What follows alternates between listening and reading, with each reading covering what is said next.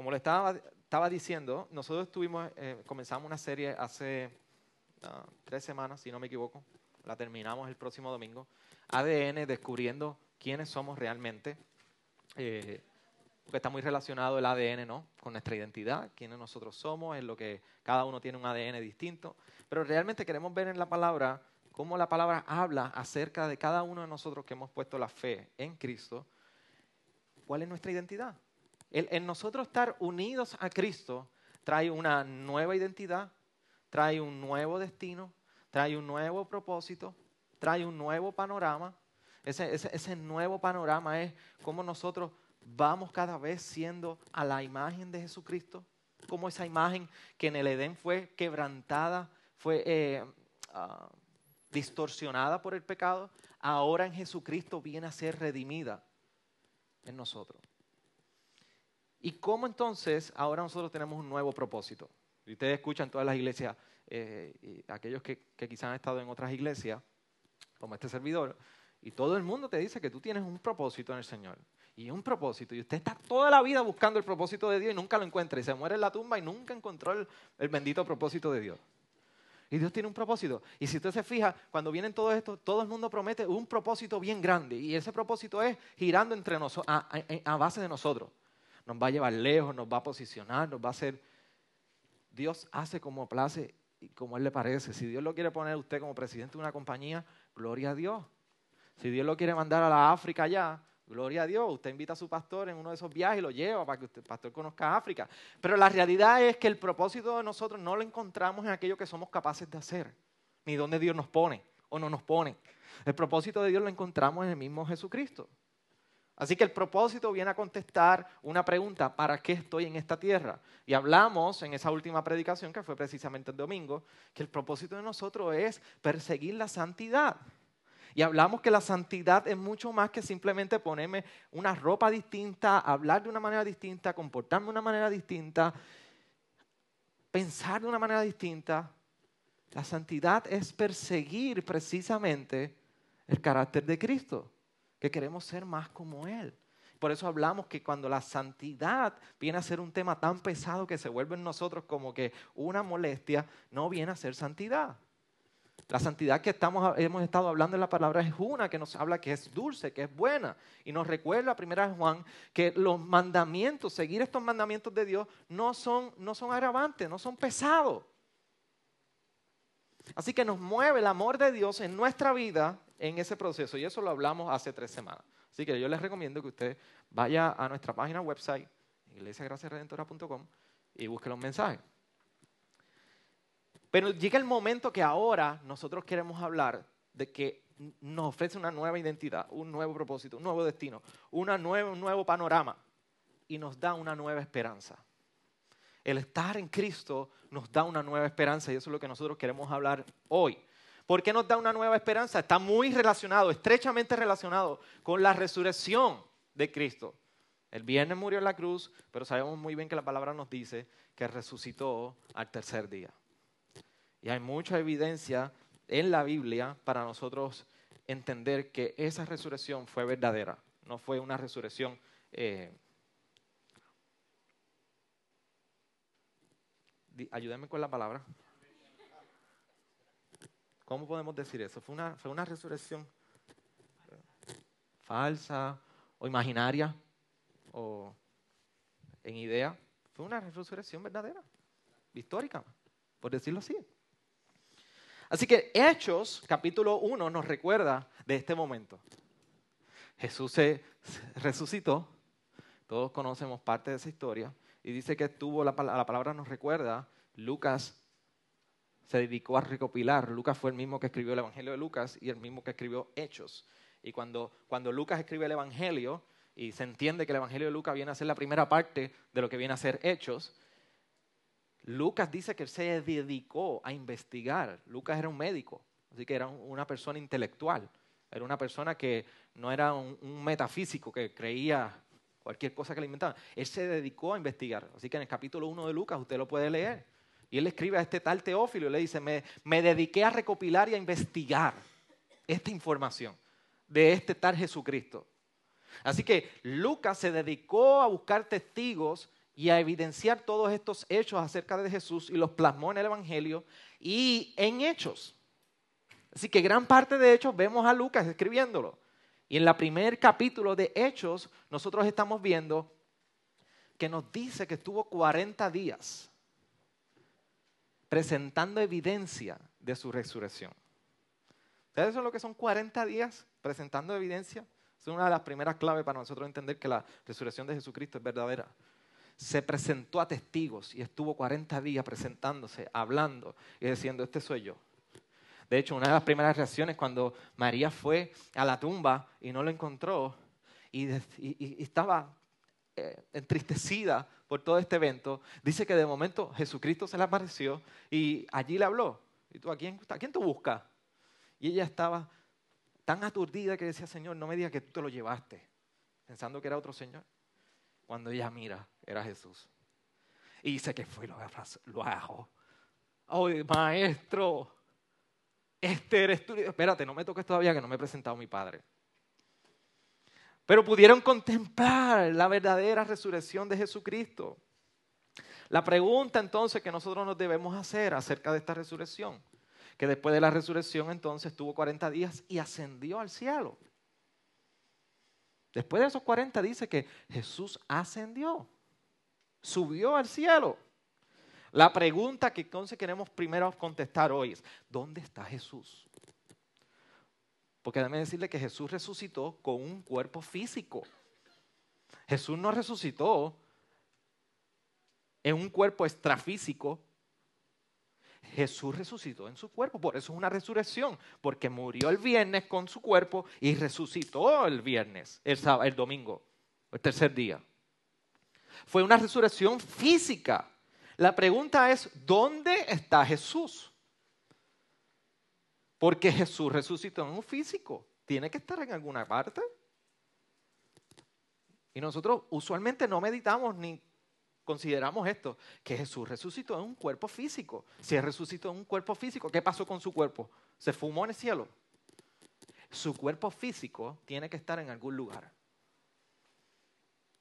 Y aquí es la parte donde usted dice, este pastor iba bien toda esta semana y ahora va a decir que está dentro de él. No, eso es herejía. En alguna parte está Jesús. Él vive. Su físico está vivo. Su físico no es uno, ustedes se acuerdan una película bien famosa en los 90. Yo no me recuerdo completa de todas las tramas, pero ¿se acuerdan de Bernie? era un muerto ¿Cómo se llama? Weekend at Bernie's. ¿Se acuerdan de esa película? Era un muerto. Con una flecha uh, traspasaba la sien. Y todo el mundo pensaba que él estaba vivo porque le ponían música y el tipo empezaba a subirse y a bailar y a caminar. Eso fue bien famosa esa película. Pero estaba muerto. Jesucristo,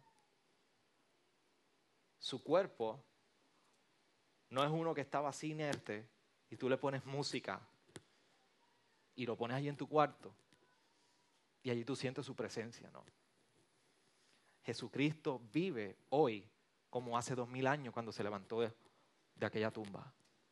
Por eso cuando nosotros vamos a Mateo 26, ya aje su Biblia, no la suerte porque vamos a estar en ella.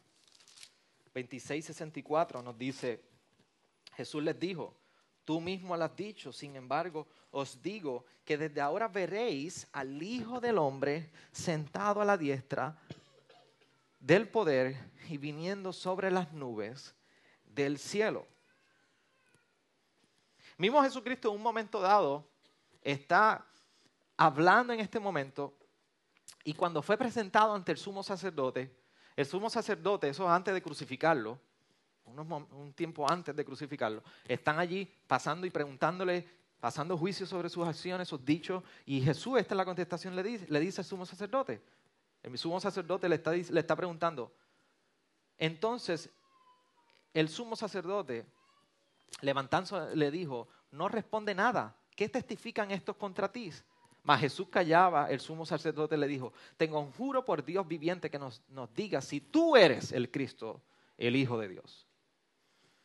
Así que el sumo sacerdote lo está confrontando y le está diciendo, dinos si tú eres el Hijo de Dios, el que tú dices ser, si tú eres el Cristo. Y estas son las palabras que le está diciendo Jesús. Te digo que tú verás al Hijo del Hombre sentado a la diestra del poder y viniendo sobre las nubes del cielo. Había una coyuntura que la gente no podía entender entre el Mesías del Antiguo Testamento y este Jesús que estaba en el Nuevo Testamento, que nosotros leemos en el Nuevo, Testamento. La gente estaba esperando un Mesías, pero el Mesías que estaban esperando era un hombre que iba a tomar el dominio del poder. Acuérdense que Roma está invadiendo en ese momento histórico, está tomando poder, así que en un momento dado están esperando que este Mesías fuera el que tomara dominio y liberaría al pueblo de toda esclavitud o poderío del imperio.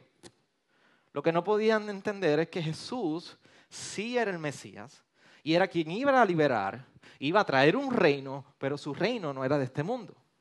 Por eso, en momentos dados, Juan el Bautista fue el que declaró, es aquí el Cordero de Dios. Pero en Lucas, unos capítulos más adelante, mandó a preguntar con uno de los discípulos de Juan, él mismo, mandó uno de sus discípulos a donde Jesús y le dijo, cuando encarcelaron a Juan, en la cárcel manda a aquel discípulo y le dice, mira, dile a Jesús si Él es el que estamos esperando. Porque Él viene aquí a, tomar dominio y yo estoy aquí en la cárcel. Son momentos antes de que le picaran la cabeza a Juan. Así que incluso el mismo Juan Bautista en un momento dado está esperando que Jesús destronara a los que estaban en el trono. No podían entender la magnitud del plan de Dios a través de Jesús. Pero Jesús, en este momento delante del sumo sacerdote, le cita y le dice, verás al Hijo del Hombre. Cuando nosotros vemos la palabra del Hijo del Hombre, Jesús lo que está haciendo es una referencia al Antiguo Testamento, para que la gente entendiera que el Mesías del Antiguo, que se anunciaba en el Antiguo Testamento, ese soy yo. Ese soy yo. Y en Daniel 7 Daniel tiene una visión de un hombre y le llama el hijo del hombre, que lo ve que se le está dando dominio, le está dando poder, y uno quizás no puede entender la imagen figurativa que está haciendo ahí Daniel en, esa visión. Y allí presenta a este hombre que está, se le ha dado todo dominio y autoridad sobre el universo. ¿Y qué está diciendo Jesús aquí delante del sumo sacerdote? El que decía Daniel, el que decía el Antiguo Testamento, el hijo del hombre que tomaría potestad y dominio, ese soy yo. A Él se le daría esa autoridad.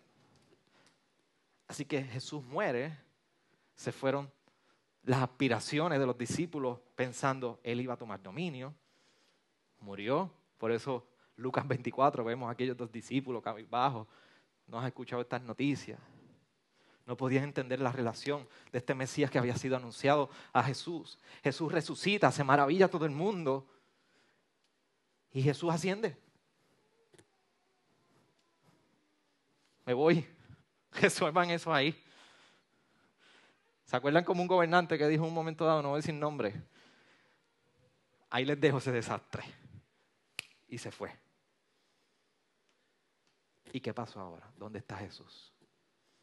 De hecho, hace como, como un mes atrás, estoy sentado con Victoria, la nena grande, y estoy leyendo una historia, y me hace, papá, un momento, un momento. ¿Cómo es que Jesús estaba en un pesebre y ahora está en el cielo? Y yo dije, ¿cómo yo le explico a esta niña esto ahora? ¿Cómo es que Jesús está allá arriba en el cielo si él estaba en el pesebre? Su pregunta es genuina. ¿Cómo es que Jesús vino, se hizo hombre y ahora está en el cielo? Es la misma pregunta que nos estamos haciendo. ¿Dónde está Jesús ahora? Dos contestaciones bien importantes. Como hombre, y porque Jesús es hombre, está físicamente en el cielo. Por eso en Primera de Pedro 3:22 nos dice, quien está a la diestra, habiendo subido al cielo después de que le habían sido sometidos ángeles, autoridades y potestades. ¿Qué está diciendo Pedro en su epístola? Que Jesús que se anunciaba, el Mesías que se anunciaba en Daniel 7, el mismo que dijo esa profecía en el Antiguo Testamento, soy yo el Mesías, ahora está diciendo, ya eso se ha cumplido. Se le dio esa autoridad, se le dio potestad y ahora está a la diestra de Dios. Como hombre, físicamente, está a la diestra de Dios. Jesús era 100% humano, 100% Dios. Pero como Dios, está espiritualmente en todas partes. Por eso Jesús, antes de subir, les dijo en Mateo 28, 10, he aquí, yo estoy con vosotros todos los días. ¿Hasta cuándo? ¿Hasta ahorita que me vaya? Hasta el fin del mundo. Esto es lo maravilloso de la obra de Jesucristo. Está a la diestra, pero está en todas partes espiritualmente. Y cuando nosotros hablamos de que está a la diestra de Dios, resucitó, ascendió y está a la diestra, ya, pastor, eso significa que puedo coger una escalera por ahí para abajo y subir y subir y subir y subir subir, subir, por ahí para arriba, no por ahí para abajo, por ahí para arriba. Esto es idioma puertorriqueño. Subir y en un momento voy a tocar la puerta y allí me va a responder Pedro a la puerta me va a decir, ¿qué pasó? Se supone que tú estás allá abajo, nadie te ha llamado todavía. No. La palabra nos trae esta representación para acordarnos, como en Juan 20, 17, cuando Jesús dice, eh, precisamente a María, le dice, todavía no he subido a mi Padre, que de allá es de donde Él vine. Esto es lo que representa Jesús asciende y regresa de donde vino y nos recuerda en Mateo 6, 10 la oración del Padre Nuestro. ¿Cómo que nos recuerda la oración del Padre Nuestro?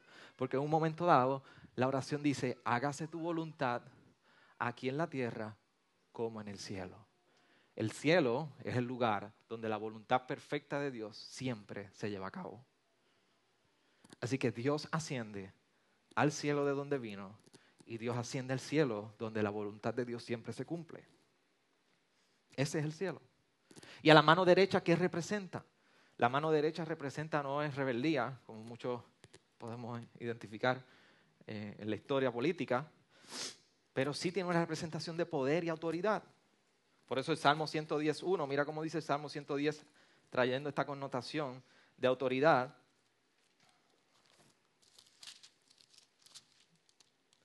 Dice el Señor, a mi Señor, siéntate a mi diestra hasta que ponga a tus enemigos por estrados de tus pies. Se le está concediendo una autoridad, un poder. Por eso nosotros cuando nosotros vamos a Mateo 28, de igual manera, también vemos en el versículo 18 que Jesús dice lo siguiente. Y acercándose Jesús le habló a los diciendo, toda autoridad me ha sido dada en el cielo y en la tierra. Así que representa que se le ha dado autoridad y poder a Jesús. De hecho, en unos momentos dados, cuando, cuando Esteban está a punto, de, a punto de morir apedreado, en un momento dado está dando su discurso, dice que antes de que comenzaran a apedrearlo, dice que, que Esteban pudo ver la gloria de Dios en los cielos y a Jesús parado a la diestra de Dios. Así murió Esteban. La confusión que tú y yo tenemos es que como no vemos a Jesús, lo removemos de toda nuestra experiencia aquí en la tierra. Como no vemos a Jesús aquí, no lo vemos sentado, no lo vemos dentro de nosotros, no lo vemos en todas partes, nuestra tendencia y nuestra gran confusión y tentación es remover a Jesús de nuestra vida y de nuestra experiencia de vida. Por eso nos enfocamos muchísimo más en las cosas terrenales que en las celestiales. Porque Jesús está en dónde? En los cielos y está en todas partes. Por eso la presencia de Jesús, el haber resucitado, estar en los cielos, tiene que afectar nuestra manera de vivir todos estos días. ¿Cómo es posible, pastor? Bueno, Colosenses 3, 1 nos dice, si habéis pues resucitado con Cristo, buscad las cosas de arriba, donde está Cristo, sentado a la diestra de Dios. Poner la mira en las cosas de arriba, no en las de la tierra. Qué hermoso pasaje para describir cómo la resurrección y ascensión de Cristo a los cielos tiene que afectar nuestra manera de vivir aquí. Esto significa que Jesús, aunque está físicamente a la diestra de Dios Padre, está también presente espiritualmente en todo lugar y en nuestra vida. Por eso estamos en Cristo y Cristo está en nosotros, como hablamos en la serie.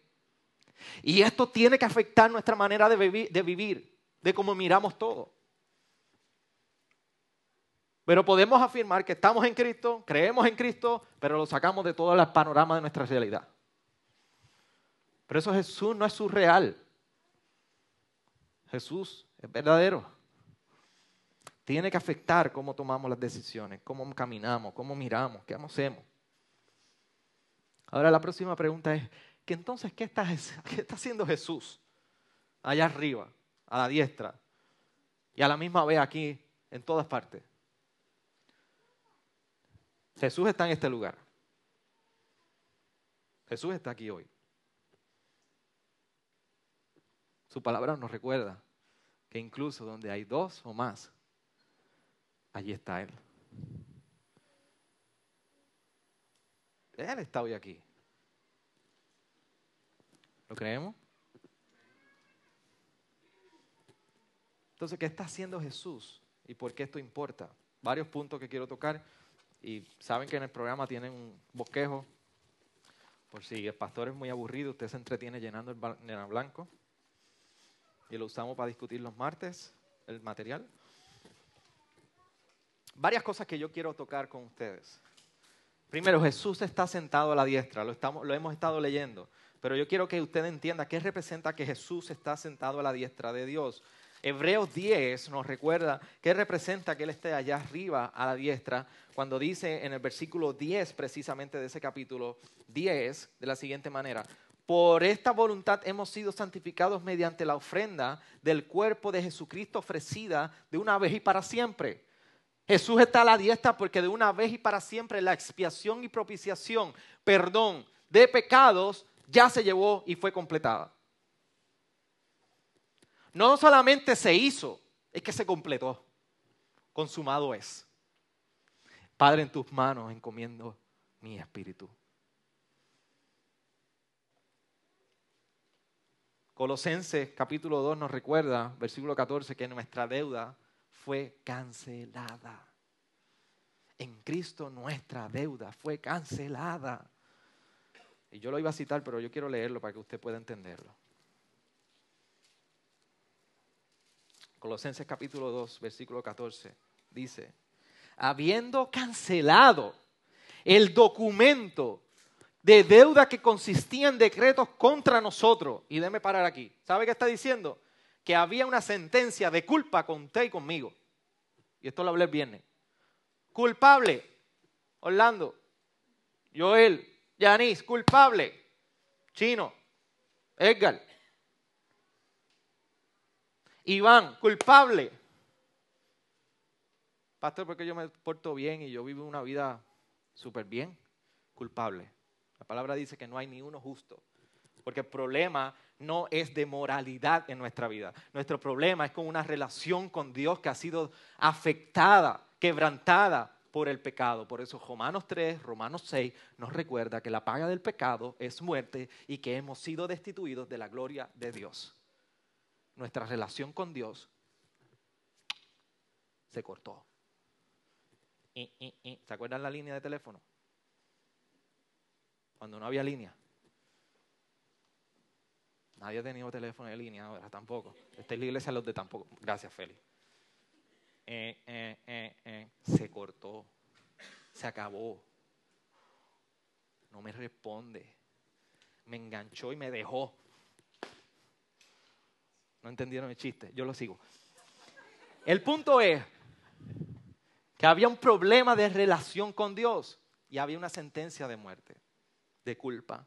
Por eso dice que había, Pablo utiliza este, esta terminología como un documento, un decreto de culpa. Y dice después, y que nos era adverso, no solamente que era culpa, es que había una sentencia, venía, venía, el fuerte viene, pero dice que en Cristo, mira, y lo ha quitado de en medio. miren, qué hermoso esto. Cogió el documento de nuestra sentencia que nos dice Xavier Torrado, además de feo, culpable. ¿Y sabe qué?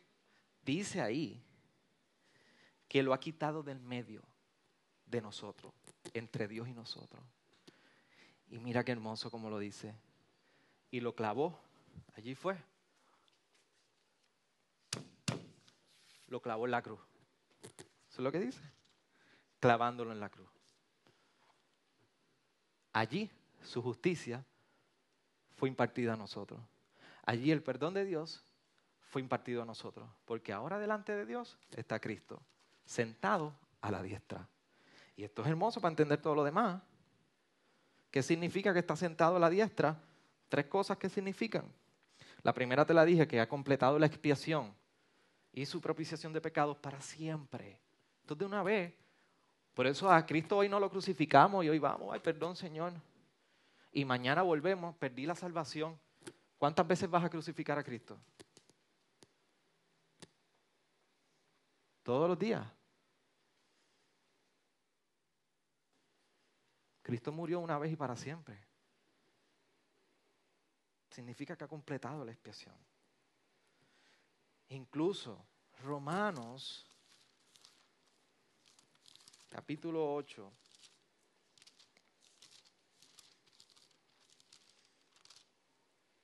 nos recuerda que si Jesús está a la diestra de Dios, significa que no debemos tener temor. Está al lado, allí. Porque nada nos puede separar de ese amor. Y Él está ahí firme. Y dice Romanos 8, 38, 39, de la siguiente manera. Porque estoy convencido, Pablo, de que ni la muerte, ni la vida, ni, ni los ángeles, ni el principado, ni lo presente, ni lo porvenir, ni los poderes, ni lo alto, ni lo profundo, ni ninguna otra cosa creada nos podrá separar del amor de Dios, que es en Cristo, Señor nuestro. Eso nos trae una convicción a nuestra vida y confianza de que no hay por qué tener temor.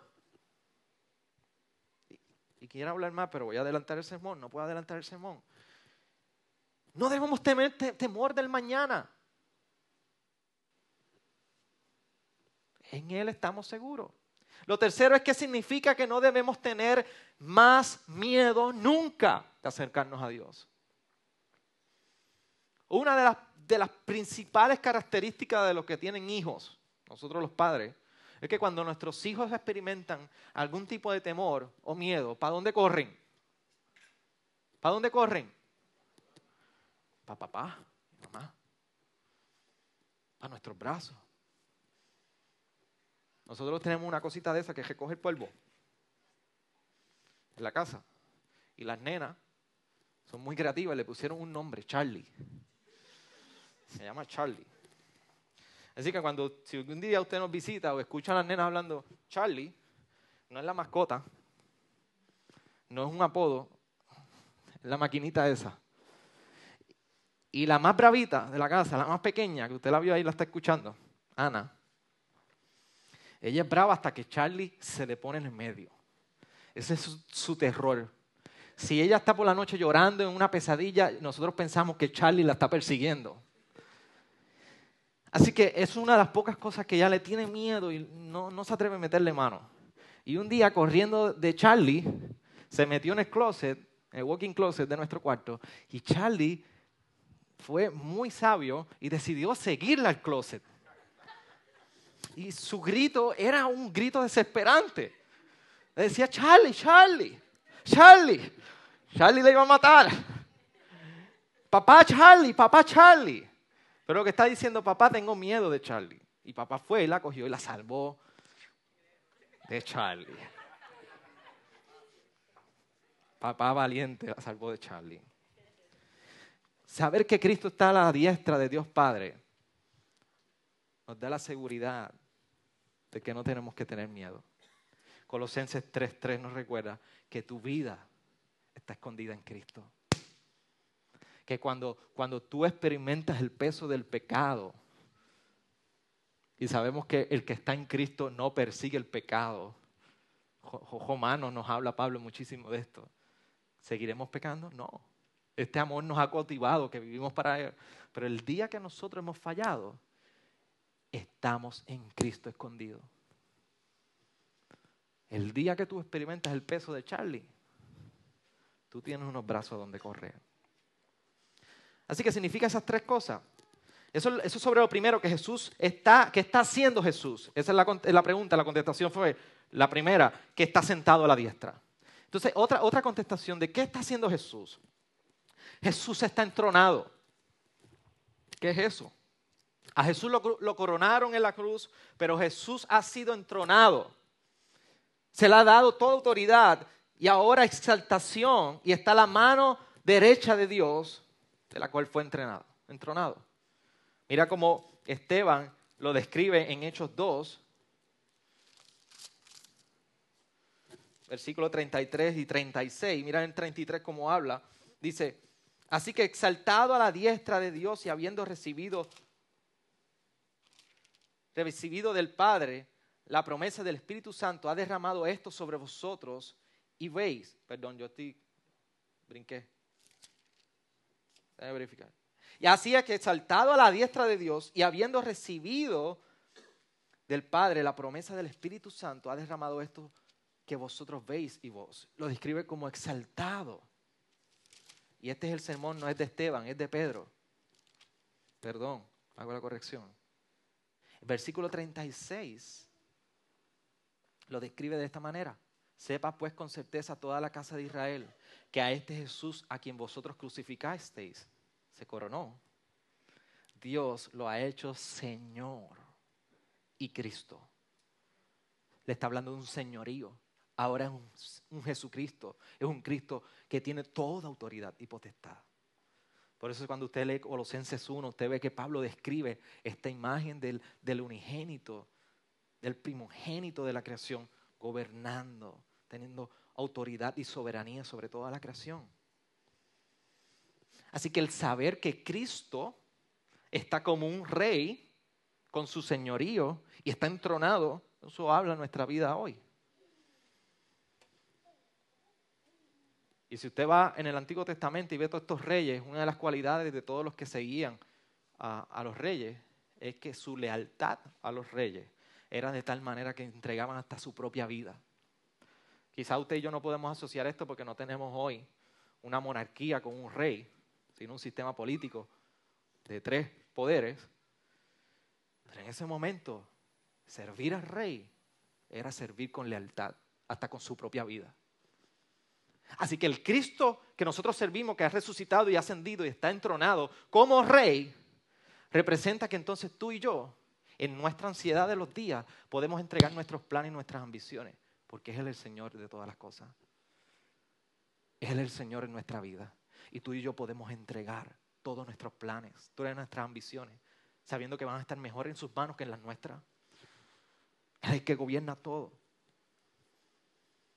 Cuando el momento se pone duro, cuando la vida se pone dura, cuando incluso pudiéramos experimentar persecución, podemos encontrar gozo, porque nuestra vida, la vida en Cristo, es tan valiosa que vale la pena entregar nuestra vida por Él. Y por eso yo escuchaba el testimonio hace un tiempo sobre unos bautismos que hacían en China. Y cuando le iban a bautizar, el pastor iba a bautizar a esta gente, vino uno de los nativos del área y le dijo, pastor, pare un momento que usted nos ha hecho una pregunta que falta. Y le preguntó a los que se iban a bautizar, ¿estarías dispuesto a entregar tu vida por Cristo?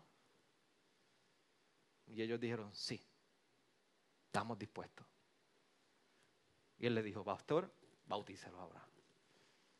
El contexto de China y en estos países de comunismo es uno de persecución donde tú afirmas la fe cristiana puedes representar tu propia vida. Así que una de las implicaciones que tiene que estar clara en la mente del creyente es eso, ¿estoy dispuesto a entregar mi vida? Y yo creo que esto viene de una convicción genuina del Señor en un momento dado. Porque hay momentos que si a mí me dicen, yo, Señor, ayúdame, porque no es fácil. Esto lo pone el Espíritu de Dios. Pero saber que eres rey, ponemos toda nuestra vida, nuestros planes. Señor, haz como tú quieres no como yo quiera. Lo tercero, la pregunta de qué está haciendo y por qué Jesús, es que Jesús está como un sumo sacerdote a la diestra de Dios Padre.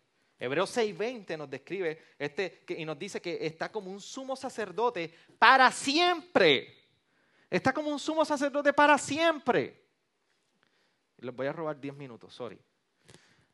Está como un sumo sacerdote. ¿Qué representa eso? El viernes nosotros hablamos de lo que representa en el pueblo de Israel, en el Antiguo Testamento se estableció un sistema de sacrificial. Era la única manera de poder satisfacer la ira de Dios, santa y justa. Escucha el sermón del viernes.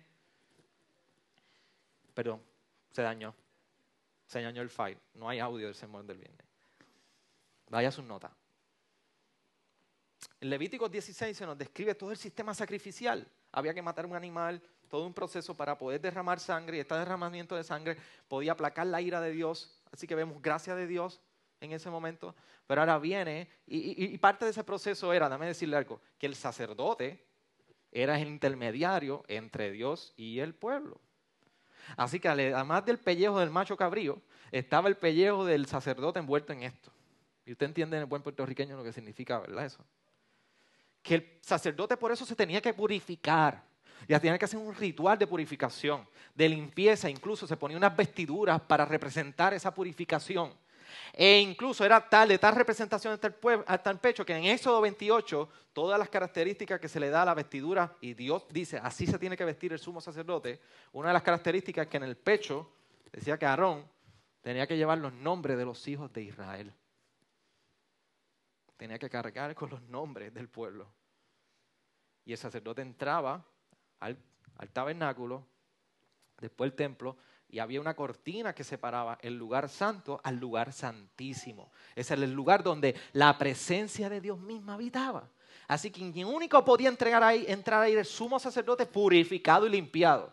Así que él entraba, abría cortina, cejaba y ahí ofrecía el derramamiento de sangre. Lo precioso de que Cristo ahora está, Jesucristo está a la diestra de Dios Padre y Hebreos le dice que está como un sumo sacerdote, no una vez al año donde entra y sale, sino constantemente y para siempre. Significa ahora que Él es nuestro representante delante de Dios. Que Él es nuestra representación. No tiene que purificarse porque su obediencia es su mayor purificación. Y está en nuestro nombre, delante de Dios. No necesita un ritual, Jesús fue perfecto. Por eso está a la diestra de Dios Padre. Pero lo más hermoso es que no solamente está como un sacerdote, intermediando, hizo sacrificio. Él no mató un animal. Él ofreció su sangre por todos nosotros. Así que como cordero está allí a la diestra, pero más que todo como, como un sumo sacerdote interviniendo constantemente por nosotros, por el perdón de pecado. Y para siempre. Por eso el sacrificio de Cristo fue una vez y para siempre. Por eso tenía mucho sentido cuando el Juan el Bautista decía, lo vio a lo lejos y dijo, he aquí el Cordero de Dios que quita el pecado del mundo. Él mismo fue el sacrificio, Él mismo es nuestro intermediario delante de Dios. Eso representa que entonces este sacrificio nos da confianza para nosotros acercarnos a Dios. Su ira ha sido aplacada por el sacrificio de Cristo. Yo me puedo acercar confiadamente ante Él. Eso, que lo, eso lo dice Hebreos 4, 16. Acerquémonos pues confiadamente. Nuestra confianza entonces no está puesta en nuestra obediencia, incluso no está puesta en nuestro entendimiento o conocimiento, nuestra confianza no está puesta en nuestras emociones, incluso, y entiéndame bien, nuestra confianza no está en la fe. La fe no es un fin en sí mismo es el objeto de nuestra fe en quien ponemos confianza. La fe en Cristo. Así que si tu fe es como de un grano de mostaza o no es como de un grano de mostaza, ese no es el punto. Es la fe en quién? En Cristo. Por eso tú no descansas en obediencia. Ahora el pastor dijo que no hay que obedecer. Mentira. Te pone su fe en Cristo, usted cambia por completo. Y si usted tiene dudas de que el pastor habla de santidad, escuche ese sermón pasado domingo. Pero es nuestra confianza en su obra la que nos permite acercarnos confiadamente.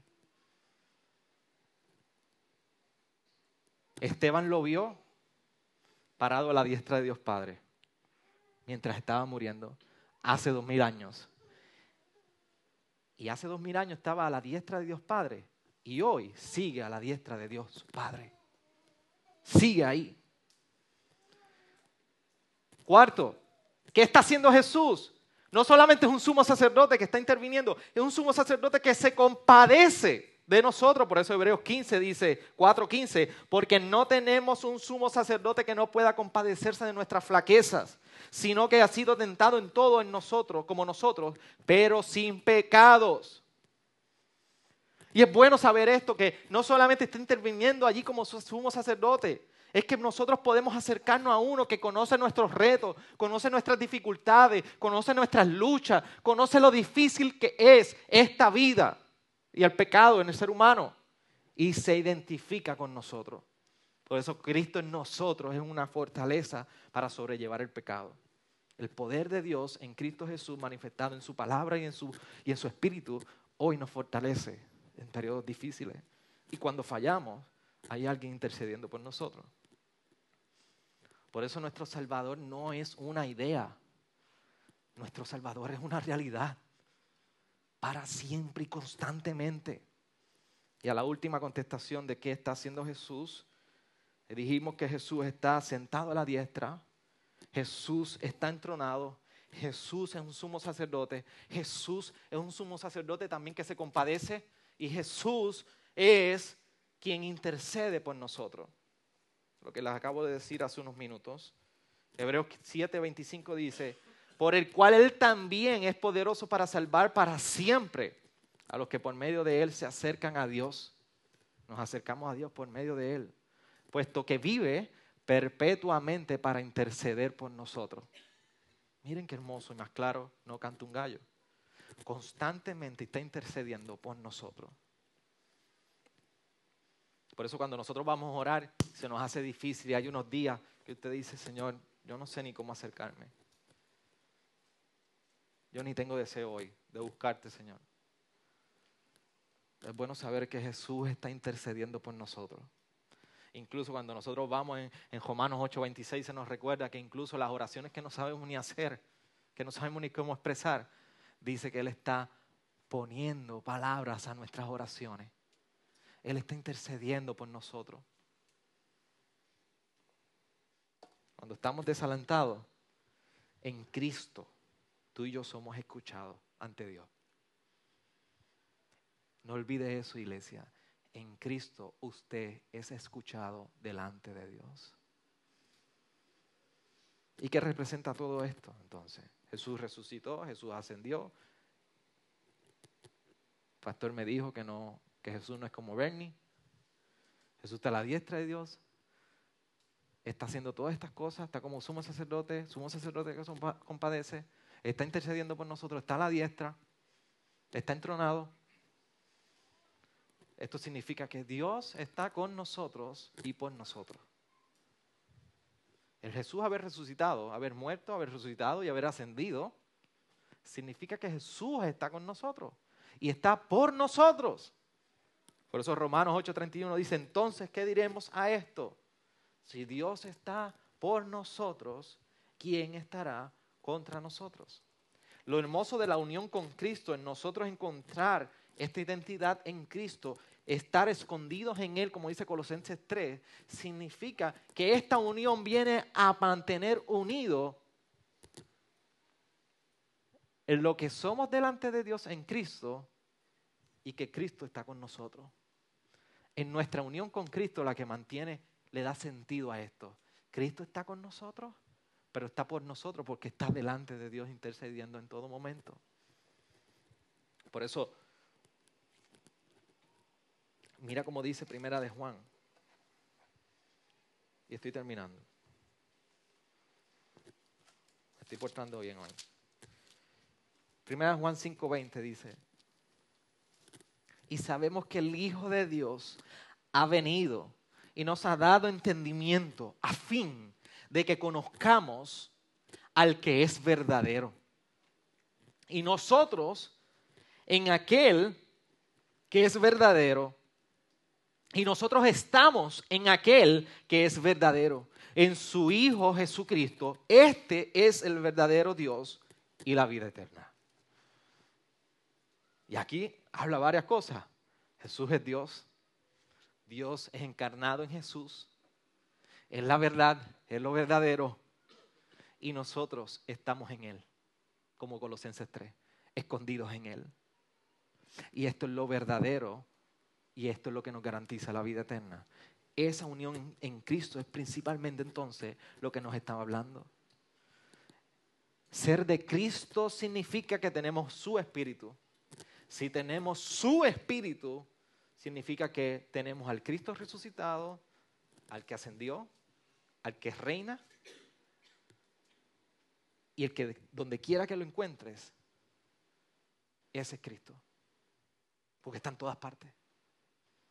Tener su espíritu es tener este Cristo. El que murió, resucitó, ascendió, intercede por nosotros y está con nosotros.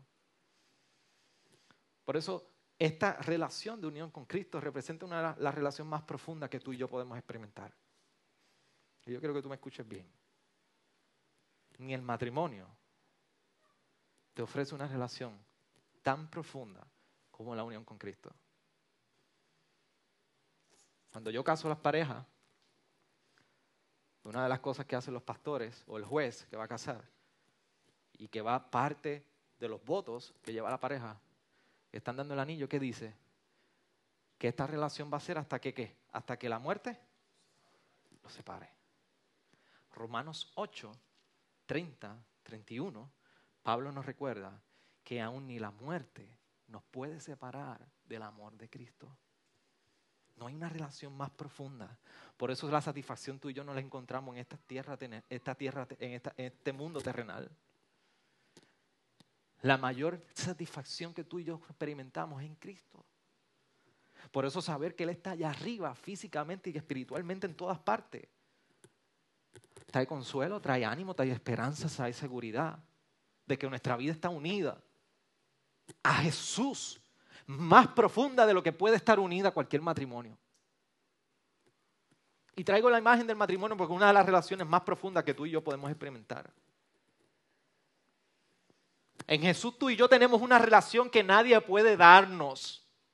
Aún tu pareja fiel por 40, 50 años hasta que muera. En Jesús nosotros tenemos una relación de fidelidad eterna, para siempre. ¿No es glorioso eso? Saber que en el día difícil nosotros tenemos a alguien fiel con nosotros. Que mañana seguiremos teniéndolo. Que pasa mañana también. Como lo tuvimos ayer. Como estuvo dos mil años delante de Dios a la diestra. Hoy está por nosotros y con nosotros. Por eso, escuche bien iglesia. Como rey entronado, nos da paz saber que Él tiene el completo control en nuestras vidas. Nada pasa por encima de su voluntad. Como nuestro sumo sacerdote nos da la seguridad de que estamos salvos en Él. Como nuestro sumo sacerdote que se compadece por nosotros, nos da el consuelo de saber que hay alguien que nos entiende.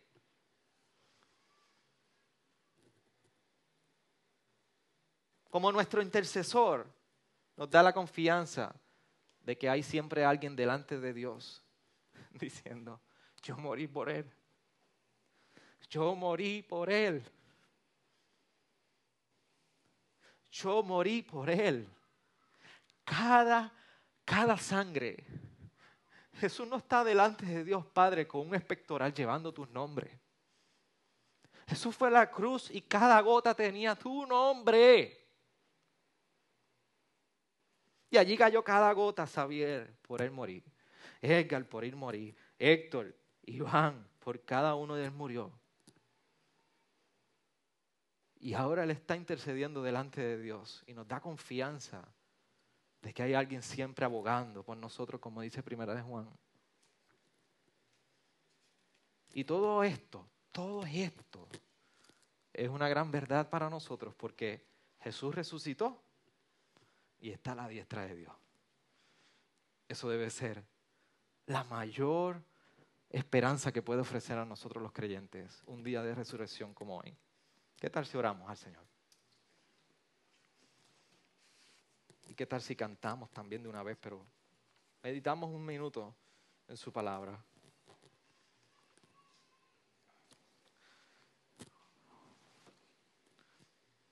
Y lo único que te pido que puedas ahora mismo meditar, porque quizás es el único momento durante el día que tú puedes tomar estas palabras y meditar en ellas en totalmente, en total calma y meditación, es que juzga tu corazón y tu vida para saber en qué estás descansando hoy.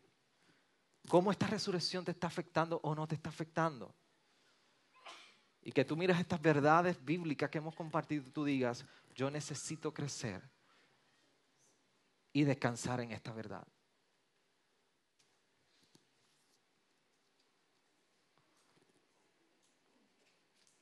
Por eso habla con tu Señor, el que te escucha. Háblale.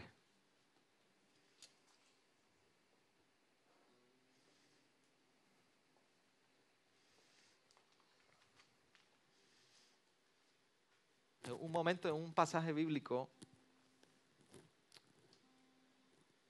había un joven enfermo.